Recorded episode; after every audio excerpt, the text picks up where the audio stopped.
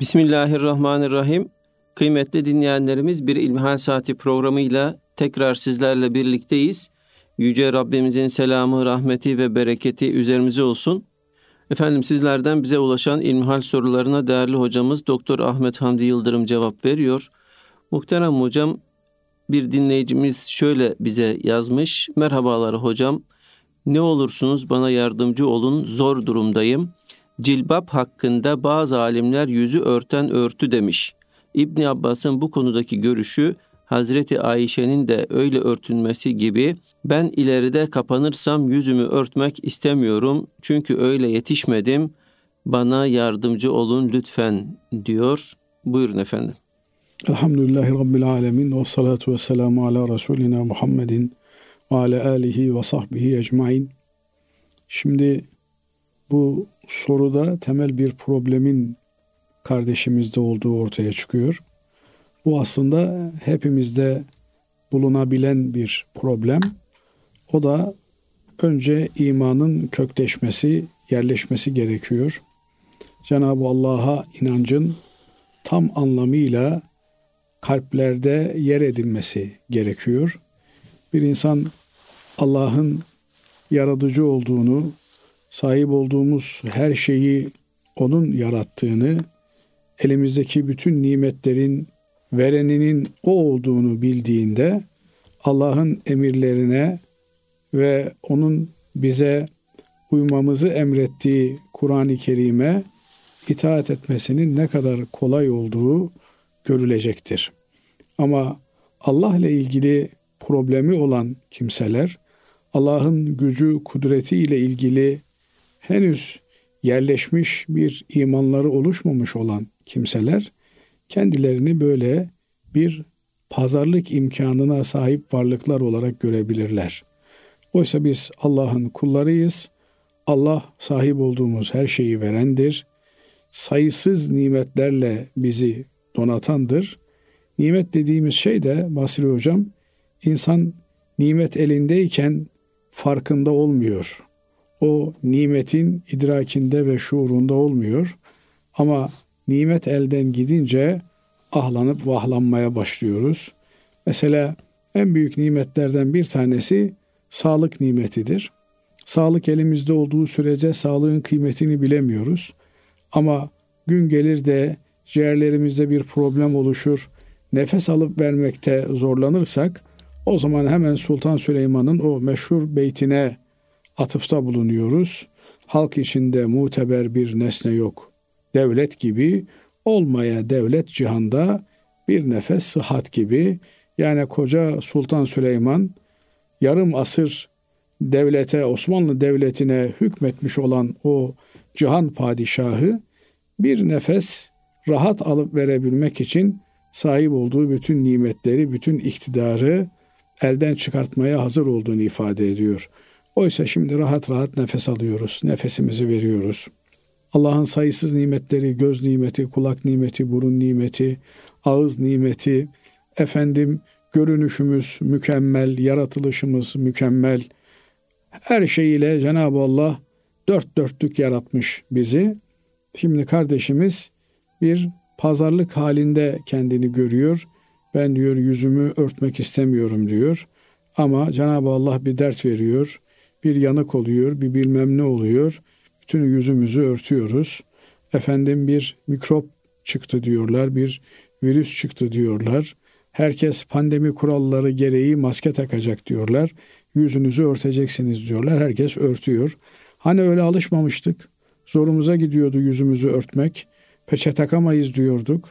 Peçe İslam'da var mıdır yok mudur tartışmaları yapıyorduk.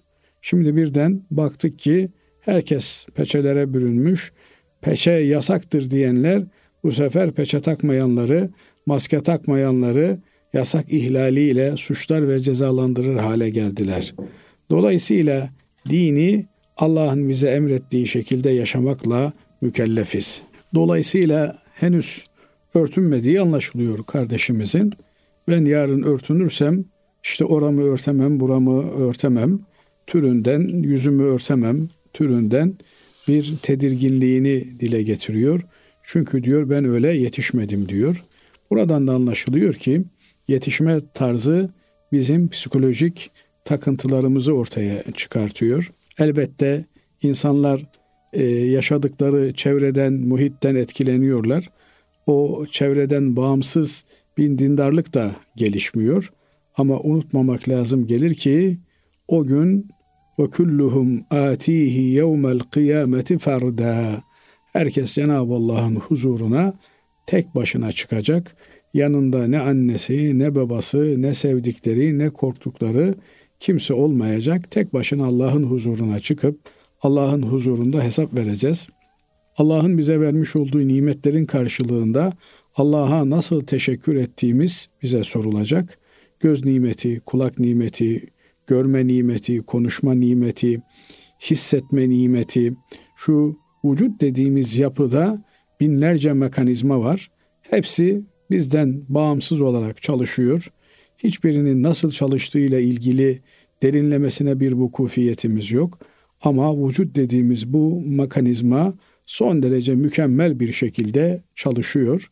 Ve Cenab-ı Allah bunca verdiği nimetlerin karşılığında kendisine kul olmamızı bizden istiyor.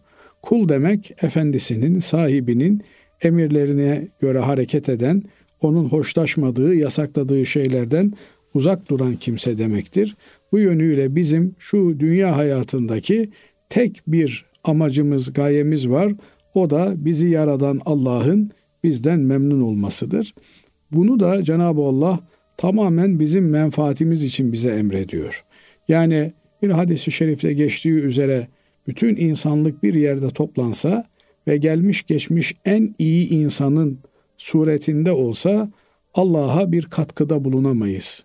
Allah'ın varlığına, Allah'ın ilahlığına bizim yaptığımız iyilikler, ibadetler, şu halimiz, bu halimiz herhangi bir katkı sağlayamaz.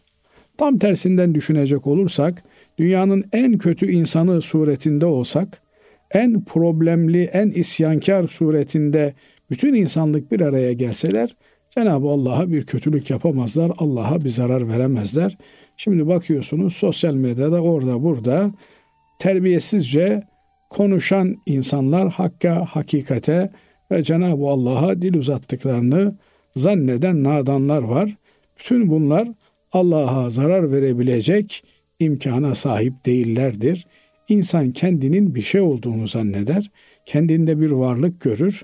Halbuki bilmez ki bir ufacık tekleme ile bütün o azgınlığı, kudurmuşluğu ayakların altına alınabilecek bir haldedir. Dolayısıyla Allah'a kulluğumuzun hakiki anlamda olması lazım. Bunun için Allah'ımızı tanımamız lazım. Her şeyi verenin, her türlü imkanlarla bizi donatanın, yeryüzünü, gökyüzünü, bütün kainatı yaratanın Allah olduğunu bilmek lazım. Geceyi, gündüzü, iyiyi, kötüyü, her şeyi yaradan o olduğuna göre onun emirlerine göre yaşamak lazım. Onu memnun etmek için, onu bizden hoşnut etmek için yaşamak lazım.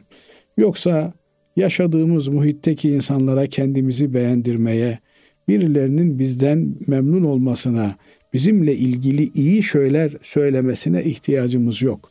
Bu psikolojik ezilmişlik halinden kurtulmamız lazım. Yüzünü açması, açmaması meselesi bu kardeşimizin iddia ettiği gibi kurtar beni hocam ben burada bocalıyorum. Önce insan Allah'ın kendisine verdiği nimetleri düşünerek bu nimetlerin şükrü kabilinden bir an önce kendisine çeki düzen vermeli. İki rekat bile düzgün bir namaz kılabilsek, Allah'ın huzurunda kulluk yapabilsek, elbette bu kulluk Allah'a karşı olan takva bilincimiz öyle bir idrak, öyle bir anlayış bizde geliştirir ki bu anlayış sahabe efendilerimizin anlayışına uygun bir anlayış olur. Evet bizler Efendimiz Aleyhisselatü Vesselam'ı görerek sahabe olma bahtiyarlığına eremedik. Erebilmemiz de mümkün değil. Fakat onları sahabe yapan Peygamber Aleyhisselatü Vesselam Efendimizin nazarlarına, bakışlarına muhatap olma şerefiyle dini doğru anlayabilme gücüydü. Biz de eğer ibadetlerimizi aşkla, vecdle yapabilirsek, Allah'ın huzurunda olduğumuzu düşünebilirsek, düşünün mesela alelade bir başbakana, bir cumhurbaşkanına bile gidecek olsanız saatler öncesinden protokol memurları sizi karşılıyorlar. İçeride nasıl davranacaksın, nasıl edeceksin diye bilgilendiriyorlar. Nihayetinde bizim gibi aynı yemekleri yiyen ve bizim gibi yeme yeme yemek yeme ihtiyacından sonra boşaltım ihtiyacı hisseden bir varlığın ziyaretinden bahsediyoruz. Oysa namaz demek olan alemlerin Rabbi olan Allah'ı ziyaretin bir bilinçle, bir şuurla, bir idrakle yapılması lazım. Böyle bir imanla Allah'ın huzurunda duran bir insan Allah'ın emirlerini yerine getirmekten tereddüt etmez. Allah'ı memnun etmek için bütün kainatı karşısına alabilecek imana sahip demektir. Cenab-ı Allah bu imanı hepimize lütfeylesin. Bütün ümmeti Muhammed'e lütfeylesin. Bugün işte Gazze'deki kardeşlerimizde bu imanın tecelli ettiğini görüyoruz. Hak ve hakikatin hatrı her şeyin üstünde kendi canlarından, sevdiklerinin canlarından bile fedakarlık edebilecek derecede hak ve hakikati üstün tutabilen, yeryüzünde zulme, küfre, haksızlığa karşı yok diyebilen bir irade, bir iman orada mevcut. Bu imana sahip olmak önemli olan, bu imana sahip olan bir kimse Allah'la örtünmenin pazarlığını yapmaz. Gazze'deki kardeşlerimiz canlarını, sevdiklerinin canlarını çekinmeden Allah için veriyorlar, pazarlık yapmıyorlar. Bizim imanımıza gelince bizim imanımız ne kadar yüzümü örteceğim, ne kadar kulağımı örteceğim, bu pazarlığı bize Allah'a karşı yapma cüretini göstermemize yol açıyor. Dolayısıyla imani noktada bir eksiğimizin olduğu ortada imanımızı kuvvetlendirebilmek için, güçlendirebilmek için ibadetlerimize sarılmamız ve Kur'an-ı Kerim'i bolca okumamız gerekir. Allah razı olsun kıymetli hocam. Diğer bir soru bize ulaşan şöyle evlenmemek için yemin eden birisi ne yapmalı? Kefaret ödemeli mi? Eğer öyleyse evlendikten sonra mı kefaret ödemeli yoksa evlenmeden önce mi? Şimdi Hz. Peygamber aleyhissalatü vesselam Efendimiz evleniniz buyuruyor. Evlenmek sünnetimdir diyor.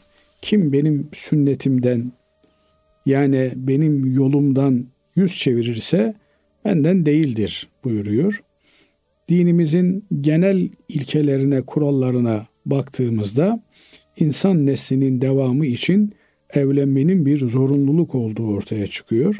Bireylerin fert fert evlenmeleri meselesi ise elbette onların takdirleriyle alakalı bir şey ama dinimiz evlenmeyi bir ibadet olarak, bir fazilet olarak takdir ediyor. Evlenmek Hazreti Peygamber aleyhissalatu vesselam Efendimizin yolunu takip etmek, onun izinden gitmek demektir. Evlenmeyi bir ulvi gayeye bağlamak lazım. Bu ulvi gayeyi de Efendimiz Aleyhisselatü Vesselam kişinin dinini tamamlaması olarak bizlere beyan ediyor. Çünkü e, evlenmekle kişi dininin yarısını tamamlar, diğer yarısında da Allah'tan korksun buyuruyor. Evlenmek insanın ibadet vecdini, aşkını artıran bir kurumdur. Bir takım fiziki ihtiyaçlarımız var. Yeme, içme ve benzeri ihtiyaçlarımızı bu dünya hayatında görmemiz gerekiyor ki ibadetimizi, Allah'a olan kulluğumuzu rahatlıkla yerine getirebilelim. Evlenmek de böyle bir ihtiyacımızdır. Kaldı ki yemek içmek belki maddeten bir ihtiyaç iken evlenmenin hem maddi hem manevi hem ruhi ihtiyaç olduğu yönleri vardır. İnsan yalnız yaşamak üzere yaratılmış bir varlık değildir. İnsanın sükun bulabilmesi, onun fıtratındaki hırçınlığın ortadan kalkması, dinginlenebilmesi için onun bir eşe ihtiyacı vardır. Nitekim Cenab-ı Allah evliliğin ayetlerini liteskunu ileyha sükun bulmak, rahatlamak, huzur bulmak olarak beyan etmektedir. Binaenaleyh evlilikte insanın hırçınlık döneminin durağanlaşması, sakinleşmesi bir huzur halinin hayatında egemen olması anlamına gelir. Diğer taraftan evlenmekle beraber salih bir zürriyet edinmeyi, bir nesil edinmeyi kişi niyet eder. Bu nesli de salihlerden olsun diye Cenab-ı Allah'a dua eder. Nitekim İbrahim Aleyhisselam'ın böyle dua ettiğini görüyoruz. Nitekim Cenab-ı Allah bize yine salihlerin dilinden Rabbena heblena min ezvacina ve zurriyatina kurrate a'yunin ve cealna lil muttakine imama. Ya Rabbi eşlerimizden, nesillerimizden bizler için göz aydınlığı olacakları bizlere hibe eyle, bizlere nasip eyle ve onlardan oluşacak olan muttaki, takva sahibi gruba da bizi imam eyle buyuruyor. Yani insan evlilikle beraber bir takva ailesi inşa etmeyi hedefler. Bu takva ailesinin önderi olabilmek, onların takvada da liderleri olabilmek için Cenab-ı Allah'a iltica eder. Dolayısıyla bizler evliliği bir ibadet olarak telakki ederiz. Hatta sıradan ibadetlerden daha faziletli bir ibadet olarak telakki ederiz. Çünkü sıradan ibadetlerin menfaati bizim şahsımıza munhasır kalırken evlilikle beraber oluşacak olan menfaat hem bize hem çocuklarımıza hem de bütün bir topluma ait olacaktır. Böylelikle toplumsal faidenin buradan umulması daha yüksek derecededir. Şimdi yeminlerimiz eğer bir hayra, bir iyiliğe, bir güzelliğe, şeriatın emrine mani olacak şekilde kurulmuşsa bu kurguyu bozmamız, bu yemini bozmamız ve o yeminin uhdesinden çıkmamız gerekir. Mesela Müslüman kardeşine selam vermeyeceğine, onu ziyaret etmeyeceğine, onunla konuşmayacağına dair yemin etmiş olsa bir kimse yeminini bozması gerekir. Müslüman kardeşiyle konuşacak, kefaretini ödeyecek. Şimdi bir kimse vallahi evlenmeyeceğim diye bir sözde bulunmuş, bir yanlış ifadede bulunmuş. Bu cümlenin yanlış olduğu ayan, beyan, Müslümanların evlenmemek gibi bir iddiası olmaz. Ama evlenmeye niyeti olur da evlenme fırsatı bulamamış olabilir. Beklediği, ümdiği, umduğu, ümit ettiği adayı bulamamış olabilir. Elbette herkesin kendine göre bir alıcısı vardır, adayı vardır ama denk gelmemiş olabilir. Bu kimse de ben evlenmiş olmak için evlenmek istemiyorum. Hakikaten gözümün aydınlığı olabilecek, bana dinimin yarısını korumada yardımcı olabilecek bir eş çıkarsa evlenmek istiyorum diyebilir. Ama Cenab-ı Allah karşısına dini bakımdan reddedilmeyecek birini çıkarttığında ki bu mesele önemli. İnsanlar tercihlerini ortaya koyarlarken Efendimiz buyuruyor ki sallallahu aleyhi ve sellem dört sebepten dolayı eş tercihi yapılır. Eşin soyuna sopuna bakarsın, güzelliğine, yakışıklılığına bakarsın, malına, mülküne, mesleğine, vazifesine bakarsın yahut da dindarlığına bakarsın. Sen diyor dindar olanı seç, elin toprak görsün diyor. Yani elin bereketlensin veya toprakta sürünecek dahi olsan dindar olanı seç. Çünkü zenginlik mutluluk getirmiyor, soy sop mutluluk getirmiyor, mal, mülk, güzellik mutluluk getirmiyor. Mutluluk sadece ve sadece dindarlıktadır. Ama yarım doktor candan eder, yarım hoca dinden eder, yarım dindar da hem candan hem canandan eder. Dolayısıyla dindarlığın Allah'ın rızasını her şeyin üstünde tutabilme kıvamında olması lazım gelir. Zaman zaman söylüyorum. Profesör Doktor İrfan Gündüz hocamız anlatmıştı. Bizim oturduğumuz binada dedi bir oturduğu yerden bahsediyor. Komşumuz bir hacı amca hacı teyze var. Habire evde kavga gürültü. Bir gün hacı amca dedi ki evladım hoca evladım sizin evden ses çıkmıyor. Sizde kavga gürültü olmuyor. Sizin evde kimin sözü geçiyor? Dedim ki diyor Hacı abi bizim evde ne benim sözüm geçer ne hanımın sözü geçer. Bizim evde Allah'ın sözü geçer, Allah'ın hatırı geçer. Binaenaleyh evliliği Allah'ın hatırını gözetebileceğimiz bir emaneti üstlenmek olarak görmeli insanlar. Eşlerinde şu şöyleymiş, bu böyleymiş diye eksikleri değil, iyi olan, güzel olan tarafları gözlerinin önüne getirmeliler. Bu yönüyle her Müslüman evlenmeye niyetlidir. Bekar kalmak veya tek başına dul kalmak Müslümanlıkta doğru bir davranış değildir. Ama dengini bulursun bulamazsın meselesi o başka bir mevzu. 90 yaşında da olsa insan evlenmem ben bundan sonra dememeli. Allah hayırlısını karşıma çıkartırsa niye olmasın? Evlilik Hazreti Peygamber Efendimizin yolundan gitmektir demeli. Buna binaen eğer evlenmeyeceğim diye yemin etmiş bir laf söylemişse evlenmeli peşinden yemin kefaretini ödemelidir. Bugün için yemin kefareti 10 fakiri giydirmek veya 10 fakiri sabah akşam yedirmek. Eğer böyle bir imkanı yoksa da 3 gün peş peşe oruç tutmaktan ibarettir. Değerli hocam Allah razı olsun. Kıymetli dinleyenlerimiz şimdi kısa bir araya gidiyoruz. Aradan sonra inşallah tekrar beraber olacağız. Kıymetli dinleyenlerimiz İlmihal Saati programımıza kaldığımız yerden devam ediyoruz. Muhterem hocam dinleyicimiz şöyle bize yazıyor. Selamünaleyküm. Maalesef zamanında açıktan günahlar işledim. Görenler oldu, anlattıklarım oldu ama çok pişman oldum, tövbe ettim. Bir daha yapmamaya özen gösteriyorum. Ortaya çıkmasından çok korkuyorum. Çünkü gerçekten pişman oldum. Konusunun bile açılmasını istemiyorum. Tabii ki Allah'ın ne dediği önemlidir ama dünyada ve ahirette rezil olmak istemiyorum. Allah dilerse dünyada ve ahirette gizler mi? Dilerse gizler. Dilemezse gizlemez. Gizleyip gizlememesi bir yönüyle de bizim davranışlarımıza bağlı. Yani ben çok günah işledim. İşlediğim bu günahların gizli olanı var, aşikar olanı var. Gizli olanlarını elbette Cenab-ı Allah biliyor. Allah'tan bir şeyi gizlememiz mümkün değil.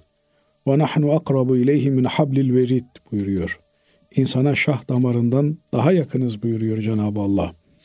İnsan kendi unutabilir ama yaptıklarını, ettiklerini bir kitapta toplayan Cenab-ı Allah insanın bütün hayat hikayesini film şeridi gibi gözünün önünden kıyamet günü hesap esnasında geçirteceğini söylüyor. Ve külle insanin elzemnahu ta'irahu fi unuqi. Her insana boynuna kuşunu yani yaptığı ettiği her şeyi haber verici olarak dayadık buyuruyor. Binaenaleyh yaptıklarımız ettiklerimiz başkalarının şehadetleriyle değil, kendi tanıklıklarımızla kıyamet gününde ortaya dökülecek. Herhangi birinin şahit olarak gelmesine gerek yok. Belki gelen şahidi Ya Rabbi bunun benimle alıp veremediği vardı. Bundan dolayı aleyhime konuşuyor diye reddetmemiz mümkün olacakken kendi kendimize şahitlik yaptığımızda hatta vücudumuz, derimiz bize şahitlik yaptığında insan derisine dönüp diyecek ki lime şehittum aleyhine. Niye bizim aleyhimize şahitlik yapıyorsunuz? Yanarsak beraber yanmayacak mıyız? Hep beraber bu acıyı hissetmeyecek miyiz? Ama deriler diyorlar ki kalu antakanallahu lezi antaka külle şey. Her şeyi konuşturan Allah bizi de konuşturdu. Yani burada hak ve hakikatin dışında bir şeyi beyan etmek mümkün değil. Böyle olunca Cenab-ı Allah'tan bir şey saklamamız, gizlememiz mümkün değil. Fakat günahlarımızın hem dünyada ortaya çıkmaması hem ahirette saçılmaması için yapacağımız bir takım işler, alabileceğimiz bir takım tedbirler olduğunu da unutmamak lazım geliyor. Bunların başında günahlarımıza tevbe etmek, pişman olduğumuzu Cenab-ı Allah'a göstermek, yalvarmak, yakarmak, gözyaşı dökmek ki kardeşimiz de diyor ki ben bu günahlardan tövbe ettim diyor. Elimden geldiği kadar bir daha bunları işlememeye çalışıyorum. Fakat söylediği bir cümle dikkatimi çekti. Bu günahlardan bazılarını birileriyle paylaştım diyor. Yani bazı kardeşlerimiz maalesef işte eskiden İslami bir hayatı yoktu. O zaman çektirdiği fotoğrafları albümde saklıyor. Ona buna gösteriyor. Bak diyor eskiden ben böyle giyinirdim ederdim. Şimdi Müslüman oldum. Namaza başladım, oruca başladım diyor. Oysa geçmişle ilgili bütün kötü hatıraları imha etmek gerekiyor. O günahlara dair her türlü maddi, fiziki belgeyi yok etmek gerekiyor. Hatta kardeşimizin de söylediği gibi belki işlediğimiz günahları unutmak, hafızamızdan silmek gerekiyor. Cenab-ı Allah unutmayı da bir nimet olarak veriyor. Binaenaleyh insan her şeyi hatırlayamayabiliyor. Özellikle de unutması gereken şeyler günahlar olmalı. Zira günahlar her akla geldiğinde bir yönüyle tekrar o günahın işlenmesine yönelik kışkırtıcı bir yapı olarak karşımıza çıkıyor. Binaenaleyh öncelikle yapmamız gereken şey günahlarımıza tövbe etmek, pişmanlık duymak, hatta mümkünse tövbenin de tövbesini ederek o günahları hafızamızdan silmek. Diğer bir mesele de Müslümanların kusurlarını, eksiklerini, ayıplarını araştırma gibi bir hastalıktan uzak durmak. Hatta gözümüzün önünde işlenmiş olan kusurları, ayıpları örtmeye, saklamaya çalışmak. Böyle yaparsak kim bir Müslümanın ayıbını, kusurunu örter, yanlışını kapatır, onun hatasını görmemezlikten gelir ise Cenab-ı Allah da onun ayıbını, kusurunu örter. Bu ayıp, kusur bize karşı işlenmiş bir şeyse merhamet göstermemiz ve bana karşı böyle bir suç işledin türünden bir iddia ile ortaya çıkmamamız gerekir. Eğer bize karşı değil, belli bir Müslümana karşı işlenmiş bir şey varsa orada o haksızlığa mani olmamız lazım gelir. Bu kardeşimize yanlış yaptığını hatırlatmamız, söylememiz gerekir. Hatta belki eğer bir alacak verecek davası varsa onun namına ödeyebilme imkanımız varsa ödememiz gerekir. Çünkü hiçbir Müslümanın ayıbından memnun olmak, ondan nemalanmaya çalışmak veya onun üzerinden prim yapmaya kalkmak gibi bir akılsızlığa düşmememiz lazım gelir. Bir Müslümanın bir günahı varsa bir acısı vardır. Onun acısıyla bizim de acı çekmemiz lazım. Aksine işte bak çok iyi dediğiniz adamın halini görüyorsunuz gibi laflarla tabirimi mazur görün bıyık altından kendimizi aklamak iyiymiş imajı çizmek şeytanın oyununa gelmekten başka bir şey değildir. Bir insan kendi günahının, eksiğinin, gediğinin ki kim söyleyebilir benim günahım yok, eksiğim yok. Şimdi Basri hocam siz Ahmet Hoca diye itibar edersiniz, muhabbet duyarsınız, hocadır diye hürmet edersiniz. Ama iş dünyasını bilseniz aman Allah'ım ne kıyametler kopuyor. Ne günahlar var, ne yanlışlar var. Ama Allah lütfuyla, keremiyle örtüyor. O yanlışları görmüyorsunuz. Binaenaleyh Cenab-ı Allah'ın bizim günahlarımızı örttüğü gibi biz de kardeşlerimizin günahlarını, eksiklerini, ayıplarını, kusurlarını örtersek Cenab-ı Allah bizim günahlarımızı faş etmez, ifşa etmez, ortalığa dökmez. Ama birinin günahından hoşlanan, onu tenkit etmek için bir bahane olarak bunu gören ve bundan nemalanmaya kalkan bir kimse rezil rusvay olur. Allah muhafaza etsin. Dolayısıyla Cenab-ı Allah'ın bizim şahsi günahlarımızı örtmesinin yegane sebeplerinden bir tanesi biz ne kadar başka Müslümanların günahlarını örtmeye çalışıyoruz, saklamaya çalışıyoruz, yanlışını bağışlamaya çalışıyoruz.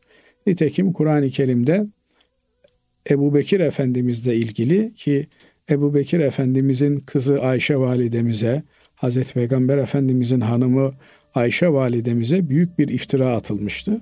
Bu iftiradan o kadar üzüldü ki Hazreti Ebu Bekir Efendimiz kalktı bu iftiranın elebaşı olan kimselerden birine kendi yardımlarıyla geçinen bu kimseye bir daha iyilik yardım yapmayacağına dair yemin etti.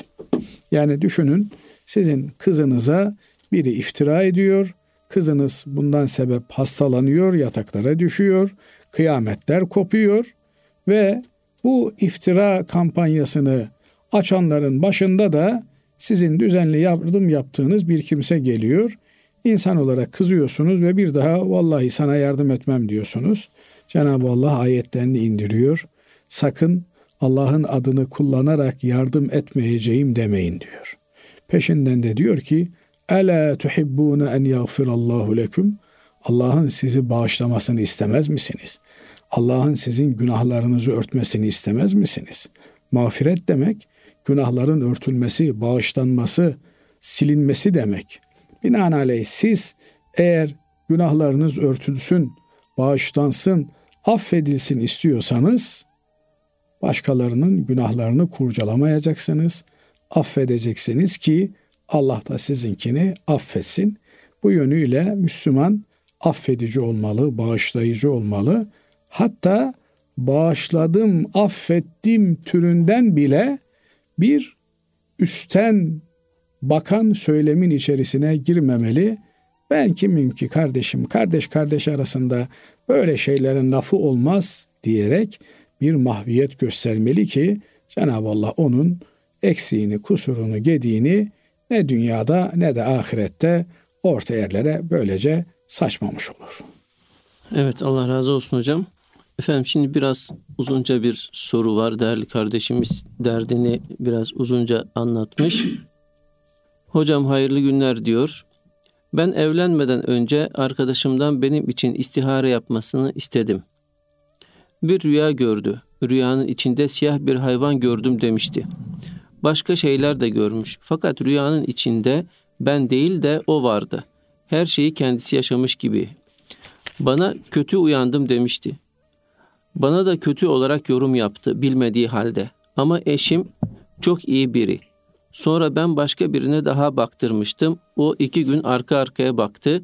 İkisinde de beyaz, çok güzel gül gördü. Bundan iki yıl sonra arka arkaya bir rahatsızlık geçirdim ve kafam istihareye gitti. İlk arkadaşımın yorumlarına benzerdi. Ben de araştırdım internetten anlamadığım halde çok kötü olarak yorumladım.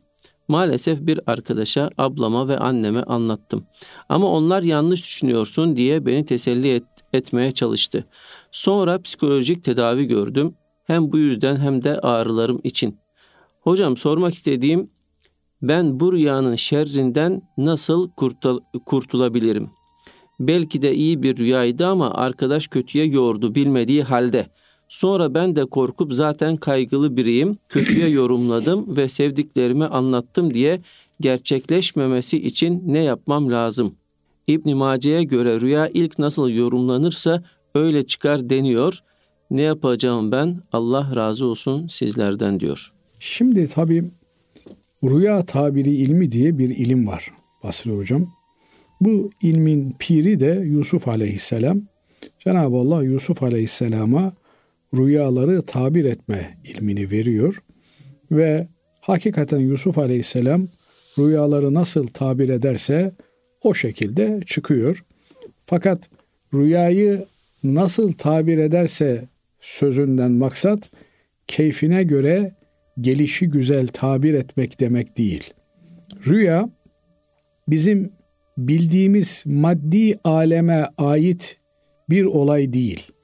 Biliyorsunuz insan denilen varlık madde ve manadan, ceset ve ruhtan mürekkep bir varlıktır.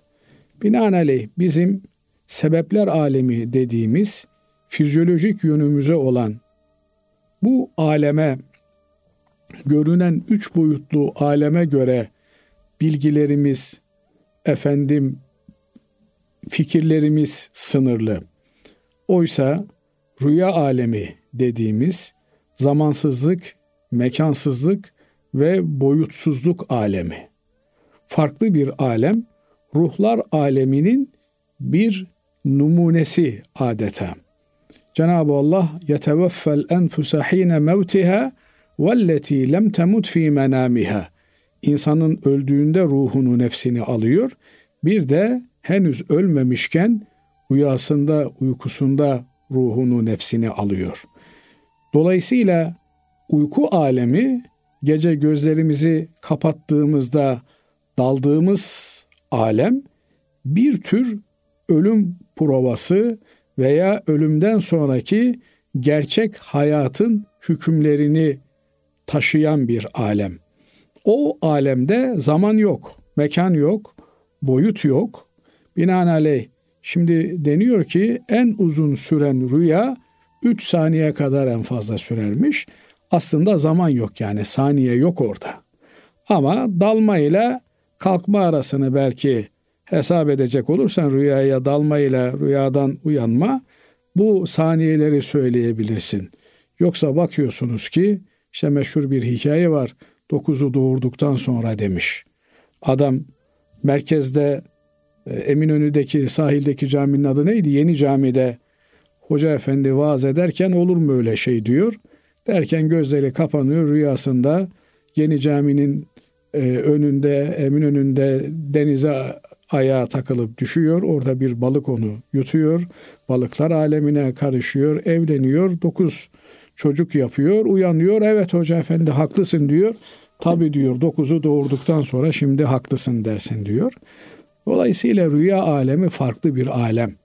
Orada gördüğümüz şeylerin bu bizim bildiğimiz, yaşadığımız üç boyutlu zaman ve mekanla çevrilmiş olan dünyadaki karşılığını bilmek gerekiyor.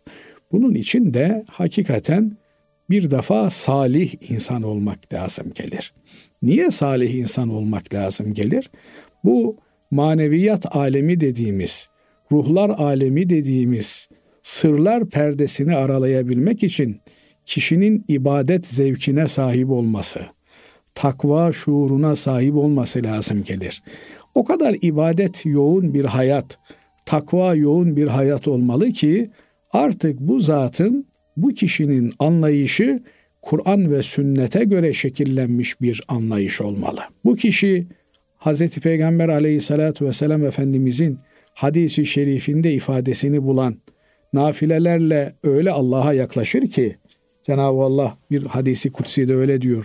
Kulum bana nafilelerle o kadar yaklaşır ki diyor. Onun gören gözü, konuşan lisanı, tutan eli olurum diyor. Binaenaleyh nafile ibadetle, ibadetlerle o kadar yoğun bir kıvama gelmeli ki Allah konuşturuyor kıvamına gelsin. Bazen bir takım büyüklerle ilgili şöyle bir yanlışımız oluyor Basri Hocam yeri gelmişken söyleyeyim. Diyorlar ki efendim işte hocamız, mürşidimiz büyük zat bundan hiç şüphemiz yok. Fakat ona birileri önceden geliyor, dolduruyor ve bir şeyleri söylettiriyorlar. Halbuki şunu unutuyorlar. Önemli olan birilerinin gelip ona bir şeyleri söylettirme çabası değil. O ne söylüyor ona bakmak lazım. Hakikaten Allah dostu olarak birine inanıyorsak, birinin Peygamber aleyhissalatü vesselam Efendimizin aşığı olduğuna inanıyorsak, onda Allah'ın ilhamı tecelli eder, ibadetlerde kazandığı kıvam Allah adına konuşan, Allah adına gören, Allah adına tutan bir kıvam haline gelir. Hasılı kelam böyle bir kimseyi bulup da rüyayı bu kimseye tabir ettirmektir önemli olan. Ahmet'e, Mehmet'e, Hasan'a, Hüseyin'e gittiniz. Ezbere efendim siyah gördüm, koyun gördüm, şöyle yılan çıktı, böyle bilmem ne çıktı diye bilip bilmeden söylediği şeyler kişinin rüyasının tabiri olmaz. Tabiri olmadığı için de tabir ettiği gibi çıkar sözü eğer bu doğru bir tabirsedir. Doğru tabir değilse böyle bir şeyin çıkması mümkün değildir. Yani ateşle barut yan yana gelecek ki ateş çıksın. Yoksa ben ateş çıkar dememle ateş çıkmaz. Binaenaleyh bir defa bu kardeşimiz şundan emin olsun. Cenab-ı Allah'ın onun için takdir etmediği hiçbir şey onun başına gelmez. Ahmet'in, Mehmet'in yarım yamalak bilgisiyle söylediği, yaptığı rüya tabirleri de doğru değildir. Rüya kişiyi bağlar. Benim Ahmet adına rüya görmem mümkün değil. Yani ben diyorum ki Basri hocam evleneceğim. Sen bir istihare yap bakalım. İyi mi? Sen bir rüya görüyorsun. O rüya senin rüyandır. Benim rüyam değildir. Rüya herkesin kendisinin gördüğüdür. Herkesin kendisi için istiharesidir.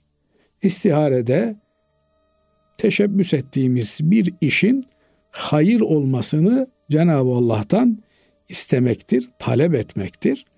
Bu da kişinin gönlünün bir noktaya yatmasıyla tecelli eder. Burada da kardeşimiz diyor ki ben diyor evliliğe ısındım, evlilik yaptım, eşim de hayırlı biri, mutlu mesut gidiyoruz. Şimdi biri onu görmüş, biri bunu görmüş diye şeytanın vesvesesine müsaade etmesi doğru değil. Kişi rüya tabirleriyle ilgili bugün çok sınırlı, çok dar alanda bu işin ilmine vakıf olan kimseler bulunabilir.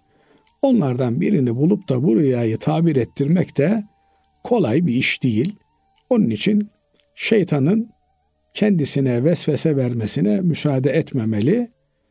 Doğru insanlarla, kendi hayrını isteyen insanlarla istişare yapmalı ve doğru olarak görülen yolda hayatına devam etmeli.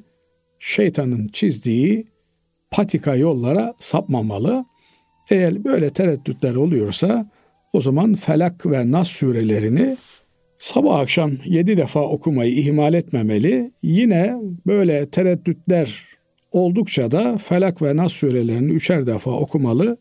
Bir de Elem Neşrah Leke suresini sabah akşam yedi kere okumalı ki bu tür vesveselerden uzak kalmış olsun. Cenab-ı Allah hepimizi vesveseden muhafaza eylesin. Şeytanın oyuncağı olmaktan korusun. Amin. Allah razı olsun kıymetli hocam. Değerli dinleyenlerimiz bugünkü İlmihal Saati programımızın böylece sonuna ermiş bulunuyoruz. Efendim hepinizi Allah'a emanet ediyoruz. Hoşçakalın.